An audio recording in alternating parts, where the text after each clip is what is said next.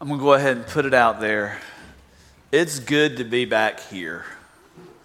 I missed being here last Sunday. I had opportunity to preach at my home church, and I, I told Darius on, on Tuesday when I talked to him, first thing I did when I got here Monday was I came in here and I just kind of stood right here, just kind of exhaled a little bit. Man, I, I, was preaching at my home church, but it was a little weird because it's not the it's the congregation I grew up with, but not the building where I grew up, and some familiar faces, but not familiar. My, I don't have any family in Tifton anymore, so there's a lot of displaced things. But I just kind of I just wasn't comfortable. I came back here, and Monday just said, "It was good." Hey, as you're turning your Bibles to the book of First John this morning, I'm going to I'm gonna ask you to do something uh, special, different for, uh, for me for the next few weeks. Um, this book by Kyle Idleman, it's called Gods at War. This is going to be the, the, the, core of our Sunday school in the college and career Sunday school class. Um, if you are between um, graduated high school and like 35 um, and don't have a Sunday school class, let me invite you to come and join us. Um, the next three months, we're going to be going through this. Um, it, it's getting to the core of idolatry and how idols hide in our hearts in places that we don't even recognize as idolatry. But I want to ask you to be praying for our college students. Our uh, not in college but still in our class students, our career students, um, not career college students, not, the, not those that are on the 9, 10, 11, 12 year college plan, but. Uh, um, we're, but we're, we're looking at this because I, I believe and, and I'm convinced, and this is the, the, the basis that we're going to be looking at, and I want to challenge all of you to consider this that every sin struggle that you and I have at its core is idolatry. It's idolatry. It's allowing something else to have ownership of our heart and priority in our heart outside of who, who God is and what He's done for us in Christ Jesus. So let's read uh, this passage out of 1 John uh, chapter 1 together. Well, or sorry, 1 John chapter 1. 1 John chapter 2 together as we look at verses 18 to 27. Um, if you've got your place, I do want to invite you, if you're able, to stand with me as we read the Word of God together, um, looking at these uh, 10 verses. John writes this, saying, Children, it is the last hour, and just as you heard that Antichrist is coming, even now many Antichrists have appeared. From this we know that this is the last hour. They went out from us, but they were not really of us. If they had been of us, they would have remained with us. But they went out so that it would be shown that they are not of us. But you have an anointing from the Holy One, and you all know. I have not written to you because you do not know the truth, but because you do know the truth, and because there is no lie in the truth. Who is the liar but the one who denies that Jesus is the Christ? This is the Antichrist, the one who denies the Father and the Son. Whoever denies the Son does not have the Father. The one who confesses the Son has the Father also. But as for you, let that abide in you which you heard from the beginning. If you heard from the beginning, excuse me, if what you heard from the beginning abides in you, you also will abide in the Son, and the Son and then the Father. This is the promise which he himself has made to us that is eternal life. These things I've written to you concerning those who are trying to deceive you.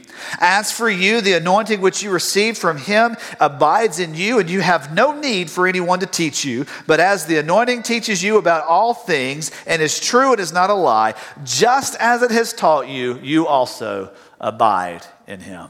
Let's pray together. Heavenly Father, we come to you. We place ourselves at the foot of the cross of Jesus Christ. We open our hearts to receive your word, Lord, and we ask you that you would speak to us, that you would encourage us, that you would challenge us, that we would not walk away from here without having said, That is who I am in Christ Jesus, and I will follow him. And Lord, that place where we might follow might be hard, it might be difficult, it might not be where we thought we would go. But Lord, we want to be with you. And we ask all this in Jesus' name. Amen. Thank you. You may be seated. We're going to backtrack a little bit and go all the way back to the year 1995. 1995 was a great year for Braves fans, was it not? We won the World Series that year. Um, and if you were a fan of country music in 1995, you probably heard a song by Ty Herndon called What Matters Most. Let me read to you some of the words of this. That, that way you might be able to remember and jog your memory. Listen, I don't really care a whole lot about country music, but this was one that I used to like back in the day. So here's what it says says, I thought I knew the girl so well. If she was sad, I couldn't tell. I missed the point, I missed the signs, so if she's gone, the fault is mine. I know, I know a whole lot of things, and even though I could list them one by one, she would still be gone. Her eyes are blue, her hair was long. 64, she was born in Baton Rouge. Her favorite song is In My Life. I memorized her every move. I knew her books, her car, her clothes, but I paid no attention to what mattered most. He goes on and says, I never asked, she never said, and when she cried, I turned my head. She dreamed her dreams behind closed doors that made them easy to ignore. I miss the forest for the trees and all I have to show Oh, but she walked out the door, cold facts and nothing more. Her eyes are blue, her hair was long, and 64, she was born in Baton Rouge. Her favorite song is In My Life. I memorized her every move. I knew her books, her car, her clothes, but I paid no attention to what mattered most. Man, this poor guy, and some of you ladies are like, I'm living with that guy. Um, this poor guy, he knew the details, but he missed the point. He, he, he, got so caught up in the details that he missed what was actually going on. He missed the point of the relationship. The point of his relationship with this woman was not to know all these facts, but to actually know her, to know her heart, to know what mattered most. Ladies and gentlemen, I think that this man has perfectly described what happens in the majority of churches around our country. Man, we can tell you the ins and outs of bylaws. We can tell you the ins and outs of Sunday school schedules. We can tell you what programs doing this and what programs doing that. And we can busy ourselves and fill our calendar with all sorts of things and have all of these details, but miss the point. The, the point of why what it is that we are supposed to do, what actually matters most. And I believe John has brought us to a point where we've got to ask ourselves some questions about what matters. And in this passage, we're going to have four things that matter. You, you can see there in your outline there in the, in the, in the guide. Um, you got four things, and they all end with matters, right? This matters, this matters, this matters, this matters. So let's start talking about what matters when it starts coming to the, the book of John. So, so far, what we've been looking at in chapter 2 are a couple of tests that he has put out there for us. We started out with the test of love. You say you love God, but you don't actually walk with him, your life doesn't look like anything God would have, then maybe you don't actually know God. And then there was the obedience test. You say that, that you you know God, but you don't do what he's commanded to, you to do. And now we're going to get into this. You say you know God, but you don't actually believe the truth about God. And this test really helps us prepare for what matters. he says in verse 18, Children, this is the last hour, and just as you heard the Antichrist is coming, even now many Antichrists have appeared. And from this we know that it is the last hour. But verse 19, he goes on and says, These people went out from us they weren't really of us, for if they had been of us, they would have remained with us, and they went out so that it would be shown that they are not all of us, that, that they were not of us.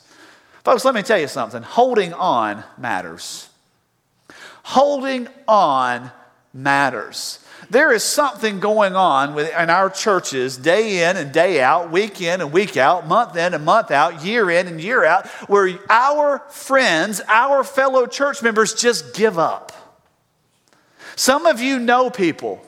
Some of you can, can probably look to a pew in this sanctuary where you know they sat for years, decades, maybe even, and at some point they just gave up. They didn't just give up on the church, they gave up on, on the faith. They didn't hold on. Now, why is that? John brings all of this to us in, in the pr- proposition of Antichrist. And I, I, want you to, I want you to know something.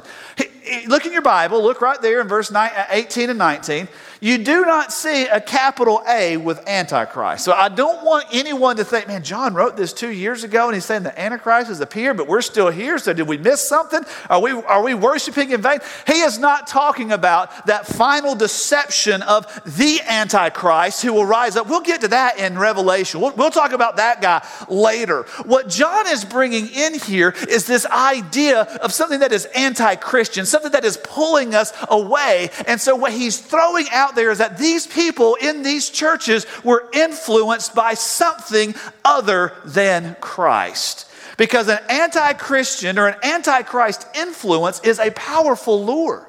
It is something that is strong. It is something that will pull away. Let, let, me, let me just put it to you this way.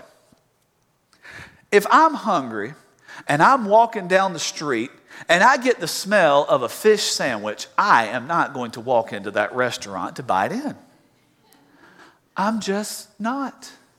If I wake up in the morning, I'm like, oh man, it's time for some breakfast. And I go downstairs, I'm, oh, I don't know what I'm going to eat. I'm just so hungry. And Chrissy's over there cracking open an egg and starting to scramble. I'm not going to say, give me some of that. That's not a lure for me.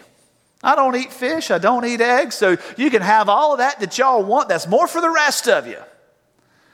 Oh, man.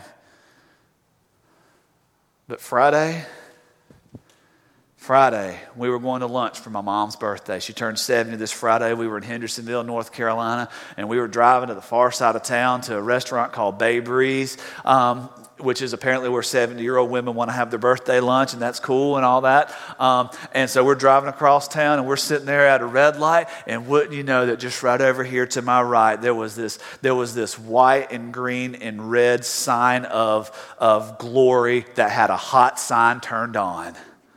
Whew. That is a powerful lure. I'm sitting here with my family. I've got my wife and my three kids in the car, and I'm looking over there, and I'm sitting there thinking, it is mama's birthday, and she's taking us to a seafood restaurant. I don't eat seafood, but I do like that. Oh, you do not know. If it had not been for the fact that I was on the busiest road in all of Hendersonville, North Carolina, in the left hand lane and not easily in the right hand lane where I could have made that right turn, I probably would have turned into that hot sign and said, I'm just going to have donuts. Y'all have all the fish you want. So that's a powerful lure. And see, what John describes here about this Antichrist is this was not something from outside. This was not an external influence. This happened within the walls of the church. And what John is describing is that there were people within the church that were putting something other than Jesus first. And because of that, it caused people to fall away. It caused people to walk away. It caused people to say, you know what? I'm not holding on to the rope. I'm not, I'm just going to let go. And my concern about this whole process is that the people in John's church acted the same way that too often we act when this happens. We look at them with bewilderment. We look at them with chastisement and we say, Well, you just need to get back in church. But notice what John says to them. He says, They went out from us but they're not really of us. If they had, they would have remained. But they went out to show that, uh, so to be shown that they are not of us. But you have an anointing from the Holy One, and, and you know it. In other words, you know this truth. You know what this lure is. You know that there was something that was pulling away, and this perseverance that you have experienced is actually a transaction of faith based on your knowledge of God. See, ultimately, that's what perseverance comes down to. Sometimes the only thing that gets you through those tough trials is that there's this transaction of faith in your life that is guarded, guided, and used because of your knowledge of God. He says, You've got this in your life because you know who God is. That's what gives you the strength to hold on. It's also, church family, what gives you and me the strength to circle back around and encourage that, that that church member, that brother or sister in Christ. Because not everybody that walks out of the church actually walks out on Christ, they just walk out of organized religion. They still love Jesus, but they lost their way. They, they lost their way. And, and it's not that they have a lesser faith than you or I have, because ultimately our faith is based on who He is and not on who we are, right? And so ultimately, what we've got to start seeing holding on as is not just a me thing, but an us thing. You ever play tug of war? You remember, you remember in grade school, you'd play tug war? we, had we had this guy in my class in fifth grade. His name was Nathel. Nathel, um, he had never been held back. He had never failed a grade or anything, but he was like four times bigger than anybody else in fifth grade. And he was in my class. And that was awesome because for the first time, my class was going to win tug of war when it came to field day. Because you know what we did? We put Nathel in the back and wrapped the rope around his waist, and he just stood there. He just stood there. All we had to do was pull a little bit to get the other team, let them wear out. Because ultimately, if we just let go, is Nathel against that class? You know what? They're not pulling Nathel down. He's, I remember, I remember Coach Johnson came out there. Was like, what is he doing out there? Nathel was just standing there, just like this. That's all he had to do. That's all he had to do. The whole fifth grade couldn't pull him down. See, when you play tug of war, sometimes you've got to remember that when you're playing tug of war, that you've got about six or seven or maybe 15 or 16 other people pulling with you. And the only reason you're not getting pulled into the, pulled across, it was school, so it was just a line. There wasn't like this mud pit. So that would have been awesome, you know, school field day with a mud pit, because man, then you really get to experience tug of war. But, but you know, say there was a mud pit out there or man, a pit of vipers, I don't care what it is, it's a pit of something. You don't want to end up in it. And if it wasn't for everyone else pulling with you, you're going to get pulled in. And see, what John is describing here is this lure came from within. And if we are holding on together for ourselves and for our brothers and sisters in Christ, what we are demonstrating is that this knowledge of God is more powerful than I am because it pulls all of us together the same way, the same direction. He says, You've got this. You've got this anointing, you've got the Holy Spirit in you, and so you know who God is. And you're holding on by faith. Holding on matters. If you're at the end of your rope, hold on. If the rope is slipping and it's starting to burn your hands, that was the, that was the other bad thing about, about getting, going against a strong team in tug of war. That rope would start burning your hand. And you just want to give up because it, it just hurts to hold on. That might be you today. Please tell me. Let me pull with you. Because I know one who is going to hold on to all of us and pull stronger than any force of this world. No matter how powerful the lure, he is stronger. He is greater. He is mightier. He is our God. Holding on matters. Not only does holding on matters, but truth matters. See, here's the thing what good is it to hold on if it's not true? What good is holding on if it is a lie? And too many of your friends, too many of your neighbors, too many of your coworkers, too many of your family members are holding on to a vapor. They're holding on to something that can't actually be grasped because they're not holding on to truth. And what John is bringing in here is this test of belief, this doctrinal truth that helps us see what we're actually holding on to in this life. And he says it this way He says, I've not written to you because you don't know the truth, but because you do know the truth. So, so here's, here's the deal John's not making an evangelistic appeal right now, okay? This, this is not for the non believer. This is for anyone in here that says, I believe in Jesus, I've trusted Jesus, I've been baptized by the blood, I've got the Holy Spirit. Whatever phrase you want to use, I invited Jesus into my heart, I prayed the sinner's prayer, I went through the gospel track and did exactly what it told me to do. Whatever you want to do to say that I know Jesus, I'm a Christian, this is for you. Because what John is saying is, you've been exposed to the truth. And not just exposed, you have accepted the truth into your life to start kind of dwelling around in your heart and rattling around and pulling you and pulling you and holding you tight. Because let's be real, some of you know some true things, right? Some of you know the sun is hot. You know that because you stood outside and you might have got a little burnt. You don't know that because you've been to the surface of the sun where it's like 5 billion degrees or whatever it is. There's a difference between experiential knowledge and uh, just, you know, book knowledge, right? Some of you know that um, you can't live in outer space without oxygen. Not because you've ever been out of space, but because you, you read a book, right? That's book knowledge.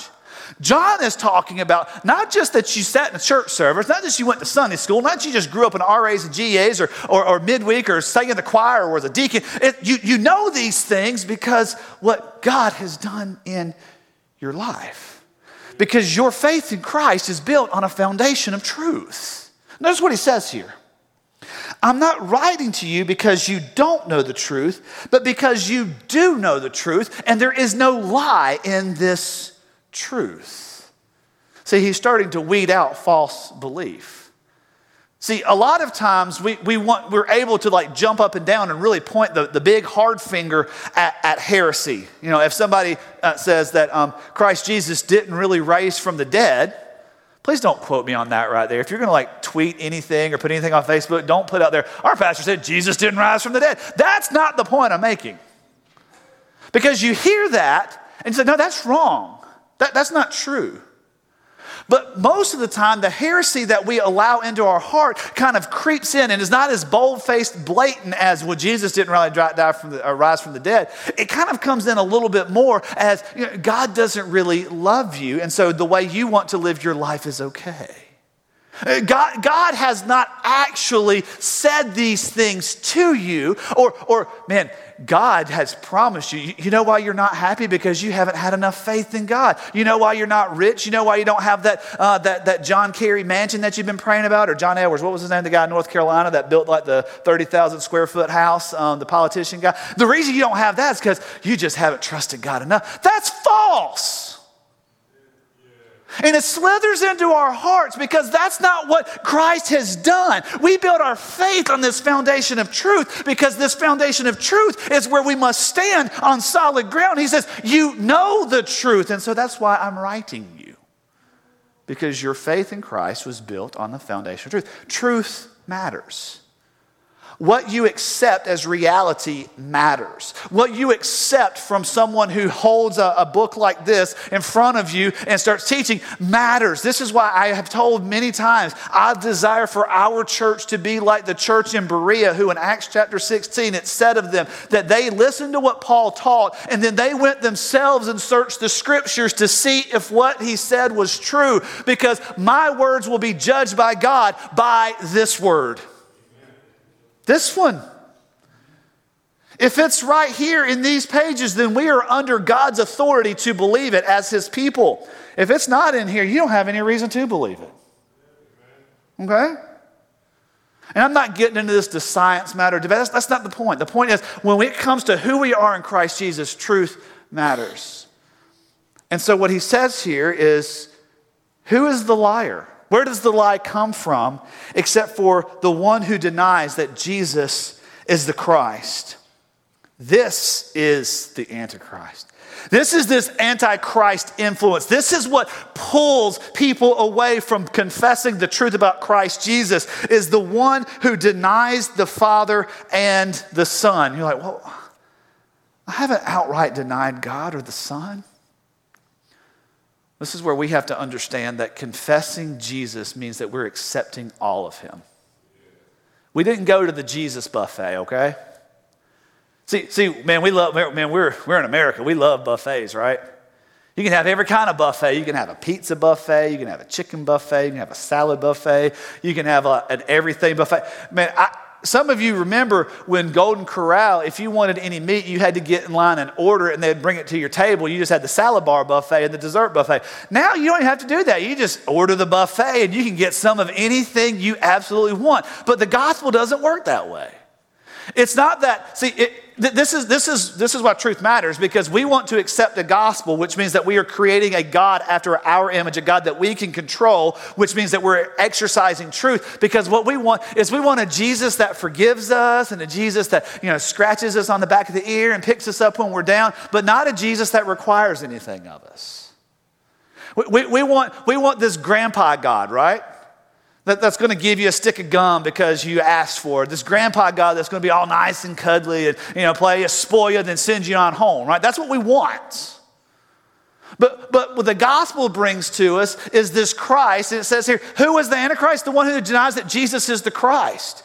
We have to accept who Christ Jesus truly is. He is the Son of God. He wasn't just this a man that taught some good things and appeared to be God or, or appeared to be good. He, wasn't just this God that appeared to be man and just kind of showed up. See, that's called docetism. I mean, that comes from the Greek word doseos, which means seems. It seemed like he was a man, but he really wasn't. He kind of floated along everywhere. He was able to walk on water because he wasn't really walking on land either. He was just kind of floating, kind of like a, like a Roomba or something like that.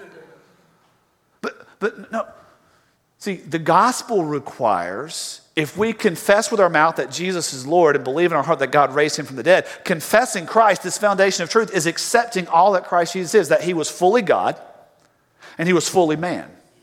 And being fully God and fully man, he came and literally bled and died for us, allowed his body to be crushed for us, but he didn't stay dead. He truly came back to life. So it exposes the myth that, well, Jesus, I mean, he, maybe he really wasn't dead. Maybe he just, just kind of passed out from all the, the beating and all the bruising and everything. Maybe he just kind of, ah. No, no, he, he truly died. He conquered death, hell, and the grave. But if we're going to accept all that Jesus is, then we have to accept Christ's authority.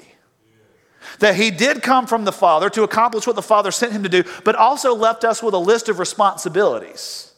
Because we might live here, but we don't own this place. This is His creation. This is His world. He placed us here to have representative rule and dominion over the world He created. So He gave us, as His image bearers, that He redeemed the responsibility of going and proclaiming. And this is why we're doing Who's Your One, because it's time for us, the followers of Christ, to say, you know what? There is one person I know that does not understand this truth that I have to reach because Christ has placed them on my heart. That's accepting His authority. It's because it's time for the church to get serious about what we believe and proclaim it in bold areas, in bold spaces, and in bold ways to those that need to hear the good news. Because if we truly believe that Christ is the Savior and that there is hell for those that don't know Him, then we've got to be on the forefront of saying, This is the Jesus you need to know. Truth matters. And the reason truth matters is because we want to skirt away and skirt away and skirt away from hard truth. We, we don't want to admit that our nephew, that our cousin, that our mom, that our son is lost and going to hell.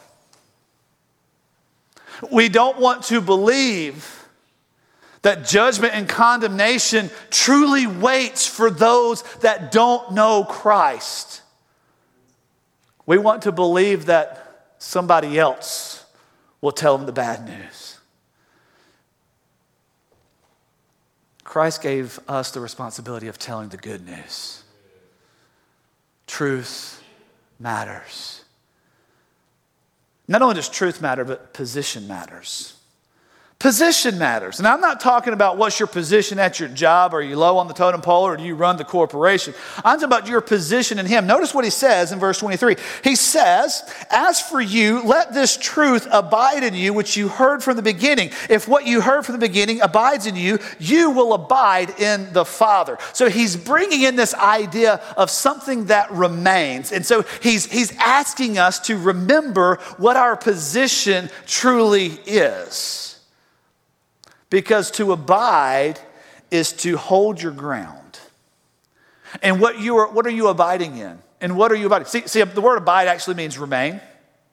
And, and, and, and so Jesus said it this way in John chapter 14 Abide in me, remain in me, excuse me, John chapter 15, and I will abide or I will remain in you because apart from me, you cannot bear much fruit. And what Jesus is describing, and this is, this is the pair, this is where he's talking about being I am the vine and you are the branches. What he's describing is what you are doing when you confess faith and when you hold on, because holding on matters, is you are establishing that your identity in Christ trumps everything. Your identity in Christ is above and beyond everything. It's above your identity as a father, as a, as, as a wife, as a husband, as a daughter, as a child, as a politician, as a lawyer, as a business owner, as an employee. It, it, everything Because what you're doing is you are establishing what Christ has established in you as priority. True priority. Long term priority. He says here in this passage of Scripture if what you heard from the beginning remains in you, where do you remain? You remain in the Son and in the Father. Your eternal family. Your, your, eternal family. You've been adopted and grafted in. The book of Ephesians says you were an enemy. You were at odds with God, but He has brought you and set you at the banquet table because of the work of the Son, and you're remaining in that. And maybe the most beautiful thing of all is the fact that our position is eternal. It's not a temporary position. Notice what he says in verse 25. This is the promise that he himself, Christ Jesus himself, has made to us eternal life. I hope you folks don't have any plans of firing me. I like it here. I like you guys and girls. Guys is a general term, just not you know, just the men in the room. I like all of you. I like being here. It feels like home. Yeah, see, he feels home here too. Good. But I am consciously aware that my position here is temporary. I don't know what God's plans for the future are. I could die tomorrow. I pray that I don't. I want to see my kids grow up. I don't want Christy to marry somebody else. I, I, Yesterday was September 21st. 13 years. It was Earth, Wind, and Fire Day. 13 years since our first date. It was a good day. The Gators won. It was a great day. Yeah. So I don't want her. I, mean, I don't want her with somebody else. But I have to remember that my position here is not an eternal position. In 50 years, I will be 87 years old. I will not be standing here as the pastor in 50 years. Might be sitting in a wheelchair or something like that. We'll see what God does. In 100 years, in 100 years, I definitely won't be standing here as the pastor. There is something temporal about my position here. There is something temporal about every position you hold in this world, but there is something eternal about your position in the family of God because God has given you eternal life. And that position is what compels us to our one. We've got 30 42 people that have listed someone over here that they are praying that God would use because there is an eternal position waiting for them. Right now they're struggling. Right now they're hopeless. Right now they're lost. And God has placed them on your heart and on my heart. And I pray for you every single day that God would use you in a way to say, This is true. This is what matters. This is the position that God has for you in Christ Jesus. Eternal life. And this morning, right now, you're asking yourself, man, where, where, where is he going with this? He's wearing this bright blue shirt. He tried to break a light, tried to break one of our students over here, eh, throwing a frisbee. Why, why, why so much emphasis on who, who's your one? Because if these things actually do matter to us the way that they do to God Himself, that He would send His only Son to die for your sins and my sins then we've got to take it seriously. We've got to step up and say, you know what, I'm not just going to go to church and listen to a sermon and say, yeah, that matters. Yeah, truth matters, position matters, eternal life matters. Yeah, all this good stuff. I, I'm actually going to allow it to matter. Because we can talk about stuff that matters, but if we, unless we act on it, then it doesn't really matter to us. It, it just absolutely does not matter to us. So I'm asking you the question again who's your one, and what steps have you taken to reach that one? If it's, oh, yeah, I wrote their name on a card and that's as far as you took it, then they don't actually matter. Their salvation does not actually matter. It's how you pray for them. It's how you pray for God to use you. It's how you say, you know what? My position in Christ is compelling me to, to go to them so that they can enjoy this eternal fellowship that I have with God the Father because it only comes through Christ the Son. And we know all this because Scripture matters. Scripture matters. The Bible matters. Notice what he says there in verse 26. I've written these things to you concerning those who are trying to deceive you. And if you've got your head in the sand, you will not believe that people are trying to deceive you, that people, that this world is set and bent on bringing deception to you. You're going to believe these lies that it tells you that Jesus really wasn't that, that Jesus didn't really perform all these miracles. Uh, see, I believe in a Jesus who, as the Bible says, truly did walk on water, truly did come and feed 5,000. Man, Popeyes might have run out of chicken sandwiches, but Jesus did not run out of fish sandwiches that day, all right? All the Chick fil A crowd said, Yes, the Lord's food. I believe in that Jesus because the Bible has presented him as the eternal word in this way that compels me to say that no, this is Christ no matter what the world may say. He says, I'm writing this to you because someone is trying to deceive you. And maybe you're asking the question, well, how do I avoid being deceived? I'm glad you asked that question. I'm glad you asked that question because it shows if you have considered how do I avoid being deceived or, or what is the world trying to, where is the world trying to deceive me? It shows that you are concerned with holding on to truth and passing this doctrinal test. If you really want to know the best way to avoid being deceived, it's right here in my hand. It's the Word of God. It's knowing what is in these pages. If your only exposure to Scripture is in, in 35 minutes, 45 minutes of a sermon, 50 minutes, that I preach on Sunday morning, then you've already been deceived. If your only exposure to the Word of God is, is in an hour long Sunday school class, you've already been deceived. And don't tell me that you don't have enough time. Social media is going to stand as the test on that final day when we give an account to God and say, I didn't have time to reach my one. I didn't have time to you God. And He's going to say, Well, look at all the Facebook posts you liked and shared and retweeted and all these things. Look at all this. Look at the hours that you spent playing video games. Look at the hours that you spent in delving into politics. Look at all the hours that you spent in this. You want to avoid deception, you get in the Word of God. It is the word of God that says, I've hidden your word in my heart that I might not sin against you. I didn't hide that person's word, that person's word. I didn't hide that tweet in my heart. I hid the word of God. And I know what you're asking. It doesn't say the Bible in here, it doesn't say scripture, but it does say this I have written this to you. I don't know that John understood fully on that day he was penning this that he was writing Holy Scripture.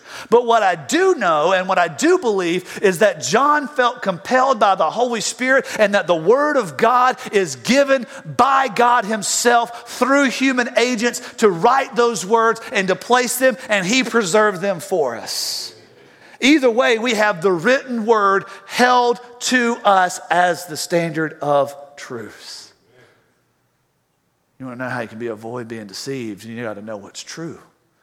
You got to know what's true because Scripture teaches what is true. Scripture, the Bible, these sacred words. He says it this way in verse 27 As for you, the anointing which you receive from him abides in you, and you have no need for anyone to teach you. But his anointing teaches about all things and is true and it's not a lie. Just as it taught you, you abide in him. Now, there's a whole lot of discussion about what he means by anointing here. And, and, and some, some people will say that's when you get the Holy Ghost fire and it comes on you, you start uttering all these crazy things. And No, no. It teaches, it's got to teach. The Holy Spirit uses this in our hearts to teach. The Word of God was written by God. It says in 2 Timothy chapter 3, it says, The Word of God is breathed out by God, and therefore it is profitable for teaching, for reproof, for correction, for training in righteousness, that we would know. See, you, man, I can tell you a whole lot of things, but if it doesn't come from here, don't believe it. Because I'm the guy that's going to walk up to you and tell you your ear fell off and watch you do this right here. What? Yeah, some of you reached up for a second there. I'm, I'm the guy that's going to come up to you when you're wearing flip flops and tell you your shoe's untied. But I'm also the guy that's going to tell you it's right here on this page. This matters. It matters today. It mattered yesterday. It matters tomorrow. And God has put someone on your heart today that doesn't know this. And I'm asking you, along with the, the, the power of the Holy Spirit, to go to them and share what is real. Who's your one?